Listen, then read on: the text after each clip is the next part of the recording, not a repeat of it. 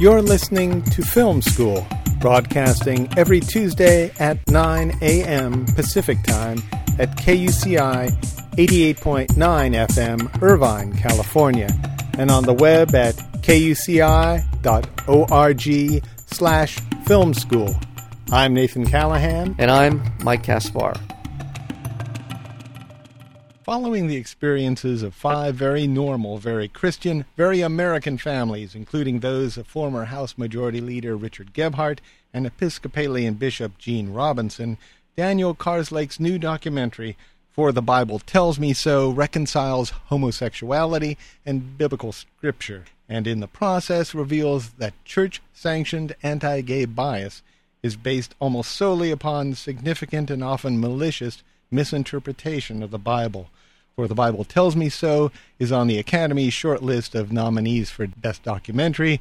Karslake is an award winning producer for the highly acclaimed news magazine In the Life, which airs nationally on PBS. Daniel Karslake, welcome to Film School. Hey, thanks. Great to be here. How, how are you doing today? You watching? I'm good. I'm happy it's 2008. Yeah. 2007 was great, but 2008 is going to be cool too. Yeah, all right. So you're watching the bowl games today? I am a little bit later. I uh, I spent some time at SC, so I'm going to be pulling for SC. Oh yeah, all right. Oh yeah, everyone's everyone's saying they're the hottest team in college football right now. So we'll really, all right. Yeah. Well, happy New Year to you. Thank now, you. You too. All right. How, how did this film come about? How did For the Bible Tells Me So come about? Were, was there any particular moment where you said you've, you've got to make something like this, or was this something that built in your life? Well, the genesis was really sort of two pronged. From my side, it started in my work uh, within the Life, which you just mentioned, the news magazine on PBS. I had a lot of discussions with those executive producers when I was starting at the show back in the late 90s about the fact that they were never really talking about these conflicts that were happening uh, within religious denominations in America between members that wanted to embrace gay people and members who wanted to not embrace gay people. Mm-hmm. And since In the Life was the only show on television at that time about gay and lesbian issues, I thought that they should probably at least talk about it because it was a very interesting, very sort of contentious time for a lot of denominations, the Presbyterians, United Methodists, all of that. And so they they allowed me to do a segment not about that, but about a woman at Harvard who was in the divinity school there who was an openly lesbian woman who was also a theologian. It was pretty groundbreaking because no one had really seen on television before a gay person who was a gay person of faith. And so it was a bit controversial. It got a lot of attention, but the reason I mention it is because I personally had a very strong experience that came out of that. The day after that piece aired across the country, I got an email from a gay kid in Iowa, a teenager, and it was five lines. It said, Last week I bought the gun. Yesterday I wrote the note. Last night I happened to catch your show on PBS, and just knowing that someday, somewhere, I might be able to go back into a church with my head held high, I dropped the gun in the river. My mom never has to know. Wow. And so that really drove home to me that so much of what's said from a pulpit in this country really serves to diminish kids as they are realizing they're gay, lesbian, bisexual, transgender, and, and so they not only face this sort of specter of being rejected from their biological family, they're also facing very often being rejected by their church family and, and indeed in their minds by God. And so doing that piece made me realize how important it was that we told these stories, that, that there were many, many people out there, many, many Christians who did not reject gay people outright, that they read the Bible in a different way than Jerry Falwell and Pat Robertson, and maybe there was a way to read it that didn't push these young kids towards suicide. So I did a lot more work in that area for In the Life. And then in 2003, the other side of this story is a woman from Orange County, California, actually yes. very close to you guys, Robin Foss, went to a local church and heard a sermon called What the Bible Really Says About Homosexuality. She was very stunned and moved by that experience. It was given by a man named Reverend Steve Kindle, who's a Presbyterian minister, former Marine, who had had his own kind of awakening on this topic in his life. And he indeed argued in this seminar in this conservative county in California that the Bible actually said virtually nothing about homosexuality as we know it today, and that all of this sort of condemnation is really misinterpretations simply. So in 2003, Robin and I found each other and decided together to make this film. Uh, so I quit my job and we started making the film. About three and a half years later, we finished it and premiered at Sundance, which was amazingly cool. All right. How did that go for you? I mean, what, what were the memorable moments for you at Sundance?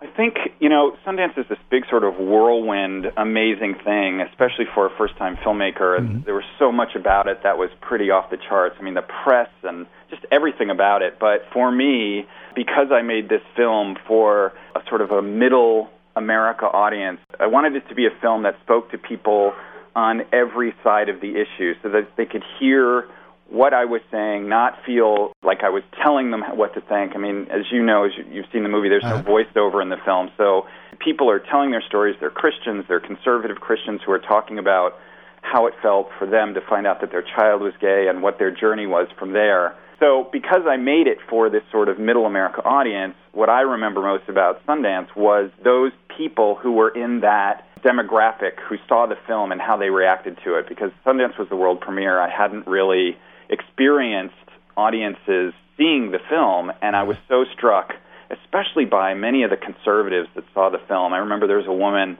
at one of our screenings who stood up and she said afterwards during the Q and A, she said, "You know, first of all, I'm a born again Christian." I thought, "Okay, here it comes." and yeah. secondly, I just want to thank you for reminding the world about the real message of Jesus. And yeah. she sat down. Wow. Now that was that was incredibly striking to me because you know, so often in this conversation about homosexuality and religion, there's so much screaming at each other. There's so much accusing of people being bigots or hating gay people. And on the other side, there's so much, you know, Christians are often trying to say that, that gay people are trying to recruit and that they're evil and all of that. And it just felt like I wanted to make a film that kind of raised the conversation above that. So when that woman said what she said, and, and I got a lot of feedback like that at Sundance, there were two groups of seminary students. One group from Fuller Theological Seminary uh, in Pasadena, California, which is a very conservative seminary. They were very taken by the film and asked me to come and speak to them for an hour the next day just about the topic because they really wanted to explore it more. And the, the things I heard from them were amazing. One couple said to me, I will never say love the sin or hate the sin again because now, after seeing the film, I understand how violent that must sound not only to the gay person, but to their family and their friends and the people that love them. For me, Sundance, the, the most memorable thing was the incredibly positive response to the film. Your invitation to Fuller, were you there to talk about biblical passages as much as you were about the film? I think, you know, I think it was a little of both. I think whenever whenever anybody talks about equality for gay and lesbian people, no matter where you are in the spectrum, whether you're very religious or not religious at all, if you do not believe gay people should have equal rights, it almost always comes back to the Bible, yeah. whether you've ever read the Bible or not. Right. So with right. this group, I think it was a little of both. I, I remember at the end of that screening looking at them as that as the staff person introduced himself during the Q&A and said, you know, I'm here with a bunch of students from Fuller as he was talking, I was looking down the row at each of them, and each of them looked just sort of completely undone by the movie. They had wow. been crying, and they looked confused and upset, and and I think they just needed to talk. You know, a number of them said things to me like, you know, I think I'm one of those people that just believed what I was told from the pulpit and never really opened up the Bible and looked at what these scriptures supposedly say. And just knowing what I've said personally against gay people I find that just so incredibly upsetting. If nothing else, this movie has made me open the Bible and really decide for myself. And that's, you know, that's all I can ask for. Right, right. If people, you know, if people are going to use Scripture to keep rights from people or to make decisions about who's in and who's out or whatever you, however you want to talk about it, they need to at least open it up open up that book themselves, read it, understand the context and the culture and the time in which it was written, and then it's up to them to make the you know that decision.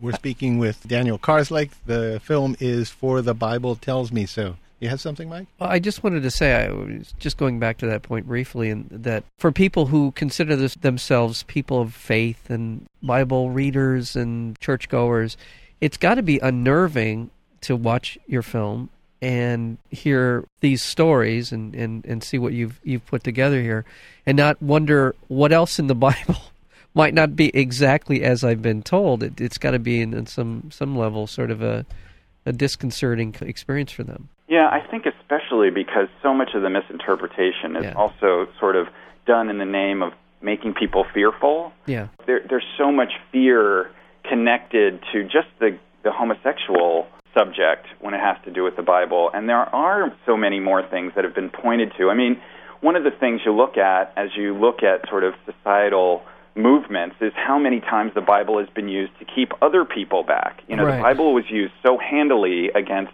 Africans during slavery in this country, and it was it was only when African Americans, once they were here, took the Bible, opened it up, and went, "Wait a minute, what? That's not what it says." That's when they took hold of the Bible and took ownership of it.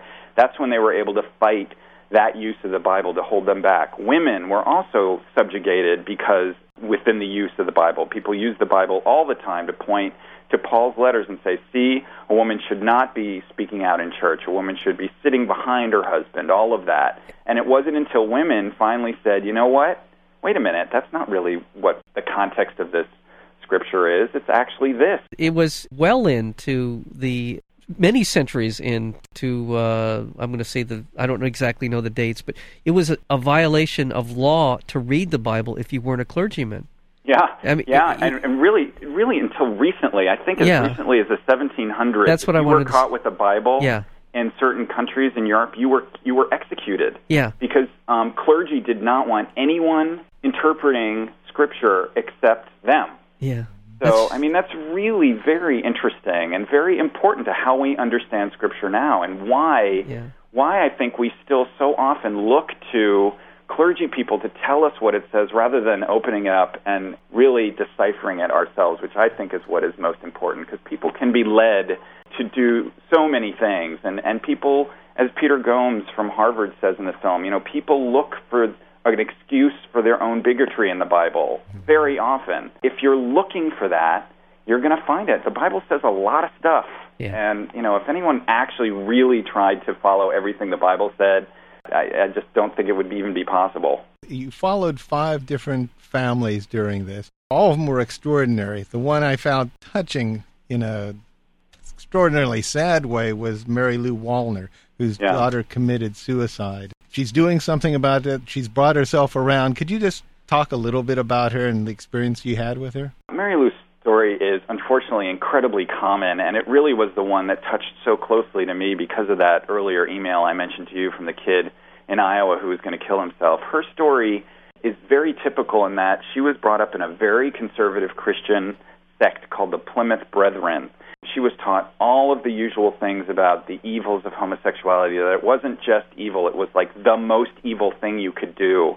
And then her daughter Anna, when she was a freshman in college, wrote her a letter saying that she'd known for years and slowly realized that she was a lesbian, and she felt like she wanted her mother to know because they had such a close relationship. And Mary Lou proceeded to pretty much beat Anna over the head with her Bible for the next uh, couple of years, so badly that Anna ultimately committed suicide, which was, you know, pretty much about the worst thing that could happen to a parent. Now, the thing that's so ex- extraordinary to me about Mary Lou is that when something like that happens, and she openly admits uh, that she killed her daughter in a very real way because of how she treated her, uh, because of her her lesbianism.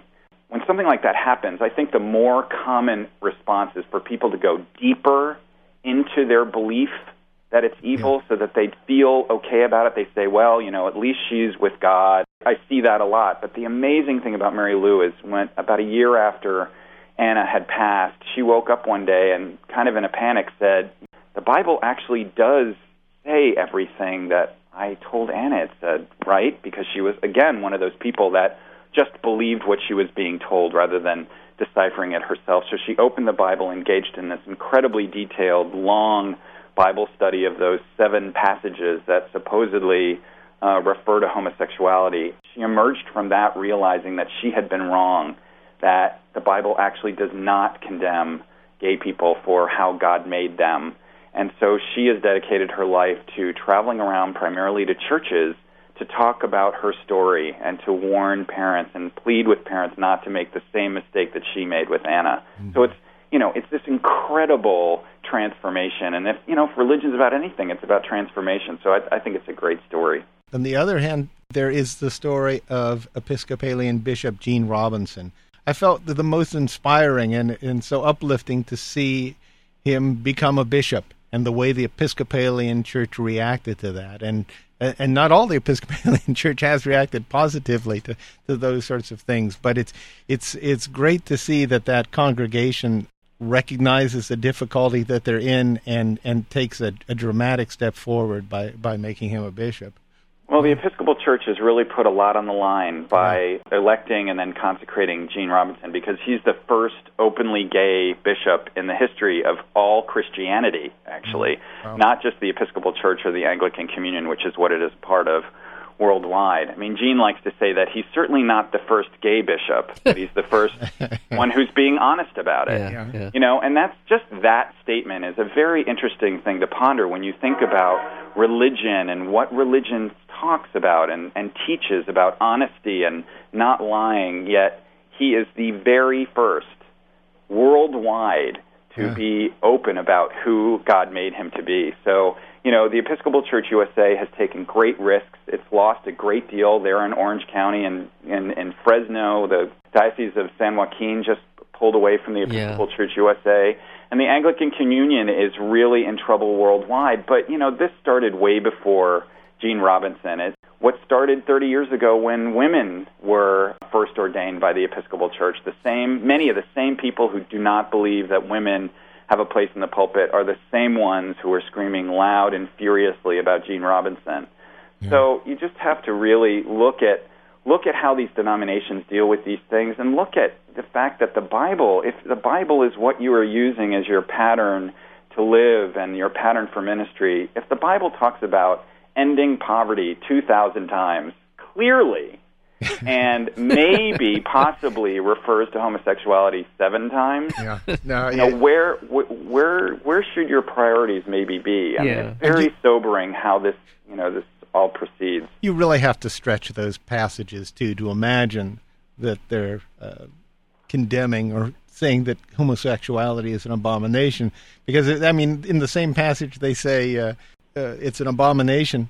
They also say that eating shrimp is an abomination. I think is that am I correct right. on that one? Yeah, right. it's, it's it's. Why do you think after making this film have you gotten more insight into why uh, it is that there is such a divide over this and why it's such an uh, you know such a divisive issue where there are so many more important things in the world uh, that we need to deal with.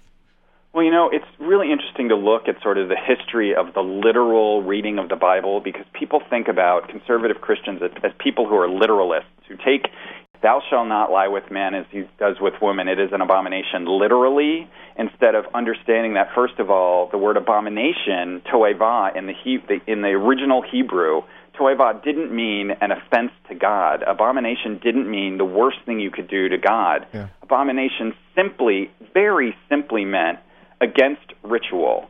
So, in other words, a, a toeva or an abomination in that use of the word today would be, for example, driving through a red light without stopping. Our ritual is stopping at the red light. Yeah. But uh, a toeva or an abomination would be to drive straight through it. And there were reasons for the holiness code, which is the Leviticus passage we're talking about. Yeah. You know, people also don't realize that the word you know, there there are a couple passages in the New Testament that use the word homosexual. Well, the word homosexual didn't even appear in a Bible until 1946. Now, that's very recent given the fact that the Bible was supposedly written 2,000 years ago. I think what happens is people get caught up in movements, and people, there's also this, this need for us to create an other. We talk about that in the film that humankind has a history of creating an other right. in the Jewish people or black people or some whatever it is, and right. now gay and lesbian, bisexual, and transgender people are the new other. So people use the Bi- are using the Bible against gay people the way they used it against blacks and the way they used it against women. It's sort of like if we do not remember the past, we are condemned to repeat it. Right. We just continue, continue to do it over and over and over again. We're and it's a lot about fear. We're speaking with Dan Karslake, and the film is For the Bible Tells Me So. And congratulations on being on the short list, the Academy short list, which yeah. means that uh, you're in the final 15 films that are being considered for the Academy Award nomination for documentary. Congratulations on that. Do you have yeah, any- thanks. That's a big thrill. Oh yeah. Can imagine. Do you have any? Uh, are Are you uh, planning on anything? Are you Have you prepared yourself? Do you Do you meditate or pray or anything on account of that? You know, the film, uh, the film, which it opened in theaters in October and continues to open across the country even as we speak. And I think in January we open in Pittsburgh and Chicago again, and a whole bunch of places. We're also starting to really get a lot of screenings in churches and schools. Yeah, notice. So that. really, what I'm very much committed to and focusing on is just making sure those kinds of screenings go well and that I'm as available as I can be. The whole Academy thing is incredibly flattering and exciting, and to be in the sort of semifinal of it all is really great. But really, what it's about is reaching people and just having these conversations across the country because if, if more people just have the conversation and understand that it's not a given or a done deal that gay people are condemned by the Bible, then maybe we'll start to save more lives and that people will start just embracing people as people more. Yeah. So really that's what it's all about for Yeah, me. well, I'm going to steal a line from the clergy and say the good news is that this, all the uh, demographic polling and all the rest of it shows that the generations uh, that are on their way to adulthood do not look at uh, homosexuality. This a prejudice seems to be diminishing among the younger people, Yeah. and it's a terrific film and deserves to be seen. The film, once again, is for the Bible tells me so. Dan Karslake, thank you so much for being here on Film School. Guys, it was my pleasure. Thanks thanks again. Happy New Year. Happy New Year.